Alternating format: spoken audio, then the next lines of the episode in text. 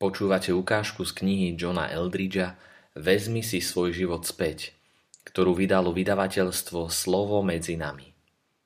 Knihu môžete objednať v našom e-shope w w w bodka slovo medzi nami bodka es ka.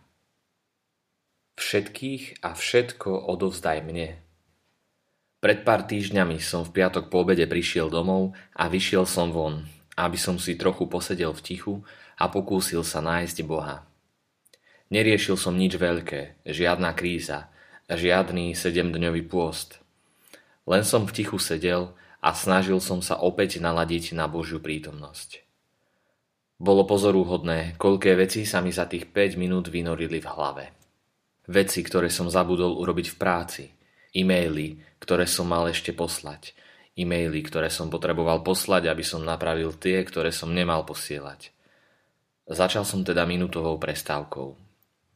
Vytvoril som si tak priestor na to, aby som sa následne pustil do cvičenia v benevolentnej odpútanosti, mojej jedinej záchrane. Všetky veci sa nedajú vyriešiť. A určite nemôžete čakať, že Boha, život a obnovu začnete hľadať až vtedy, keď budete mať usporiadaný celý svoj život. Valí sa toho na nás priveľa. Nemáme čas dôkladne a systematicky premýšľať nad každou jednou informáciou, nad každým prerieknutým slovom, mätúcim stretnutím, rozhovorom či nad každou srdcervúcou správou. Nebadane, a možno aj nie až tak nebadane, sa na našej duši začínajú tieto bremená kopiť. Jeden z mojich priateľov patrí medzi tých šťastlivcov, ktorí dostali dar vidieť duchovný svet, aj keď ešte žijú v materiálnom svete. V rámci tohto svojho daru vidí aj čosi, čo nazýva ľudské batohy. Každý má nejaký batoh, hovorí. Tak označuje ľudské bremená. Vidí ľudské bremená ako batohy, ktoré si ľudia nosia so sebou. Batohy niektorých ľudí sú väčšie než iných, hovorí. Sú plné veci z minulosti, ktoré ľutujú, súčasných obáv aj strachu z budúcnosti. Niektoré sú však úžasne malé a ľahké. No každý má nejaký. Trápenie je len jednou zo stovky vecí, ktoré zaťažujú našu dušu. No a zdá ešte nebezpečnejšie je úprimné robenie si starosti, pretože má korene v čomsi ušľachtilom. Sem patria starosti o starnúcich rodičov, o chorého priateľa, o spoločenstvo či o nejakú vec volajúcu po spravodlivosti. Jeden môj priateľ vedie dom slúžiaci na záchranu dievčat, ktoré sa ocitli na trhu s bielym mäsom. Minulý týždeň mi písal, že štátne zariadenie je už úplne plné a tak ho požiadali, aby prijal jedenásť dievčat. No keďže mohol prijať len päť, musel urobiť nesmierne ťažké rozhodnutie. Dnes mi zazvolal kamarát, ktorý podobne ako ja robieva poradenstva a terapie a ktorému sa darí zvlášť v práci s vojakmi a vojačkami trpiacimi posttraumatickou stresovou poruchou. Trápi ho, že nestíha všetkých prijímať. Vravel mi, strácame príliš mnohých. Končia svoj život samovraždou a to, že nemôžem viac pomáhať, ma úplne rozožiera. Práve takéto veci dokážu naplniť batoh a zároveň ho i poriadne zaťažiť. Ježiš ma začal vovádzať do benevolentnej odpútanosti približne pred dvomi rokmi. Vždy, keď som sa na neho obrátil s nejakou otázkou, odpovedal mi: Všetkých a všetko odovzdaj mne. Cítil som, že toto pozvanie je skutočné. Naozaj som sa to potreboval naučiť. A tak som sa v tom začal cvičiť a snažil som sa to robiť najlepšie, ako som vedel. No Ježiš toto pozvanie opakoval.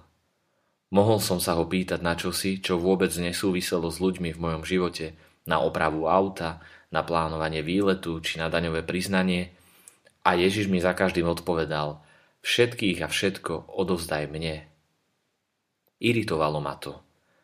Napokon som si uvedomil, že mi to dookola opakuje preto, lebo som sa v tom dostatočne necvičil. Stále som nosil na svojich pleciach rôznych ľudí. Stále som sa trápil pre rôzne veci. Do sveta sme zapletení viac, než si myslíme. A pravda je taká, že aj do vás sa dokážu zamotať ľudia či rôzne veci. Čiastočne to súvisí s dobou, v ktorej žijeme a so zotretím spoločenských hraníc. Prostredníctvom sociálnych sietí sa život každého z nás stal otvoreným a dostupným cez Facebook, Twitter, Instagram, cez toto všetko. Vytvorili sme si predpoklad, že môžeme vstúpiť a pozorovať, alebo sa i do niečoho zamiešať, a to kdekoľvek, kedykoľvek a s kýmkoľvek. Neexistujú tu hranice. Začali sme sa domnievať, že máme právo kedykoľvek vstúpiť do niečieho súkromného priestoru. A to je veľmi škodlivé. Pri strate súkromného priestoru zohrali veľkú úlohu mobilné telefóny. Jeden priateľ, ktorý je úspešným podnikateľom, mi raz vysvetľoval, ako sa zmenili pravidlá firemnej lojálnosti. Teraz od teba všetci očakávajú, že budeš dostupný kedykoľvek, vodne aj v noci. A to vďaka tomuto, povedal a ukazoval pritom na svoj mobil. Môžu ti zavolať alebo napísať sedem dní v týždni, dvadsaťštyri hodín denne. Také sú nové pravidlá. Keď som dnes ráno vyrážal do divočiny, povedal som si, že si na pár dní vypnem telefón a donútim sa tak z toho vymotať. No za poslednú hodinu som si niekoľkokrát skontroloval prijaté správy. Je zvláštne byť napojený na technológiu sveta počas jazdy vidieckou krajinou. Toto bol svet mojej starej mamy, ktorá vyrastala a prežila celý svoj život na americkom vidieku. Ak sa v tej dobe chcel niekto s niekým porozprávať a chcel vstúpiť do jeho sveta, musel to urobiť doslova. Nastúpil do auta, odviezol sa na ich farmu a rozprávali sa spolu, sediac na verande. Ľudia vtedy chápali aj to, že na niečo také treba prísť vo vhodnom čase. Veľmi dobre si uvedomovali, že sú verejné chvíle a súkromné chvíle, verejné miesta a súkromné miesta.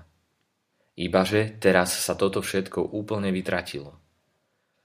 Ľudia sa ticho domnievajú, že môžu kedykoľvek vstúpiť do vášho sveta. To však dusí dušu.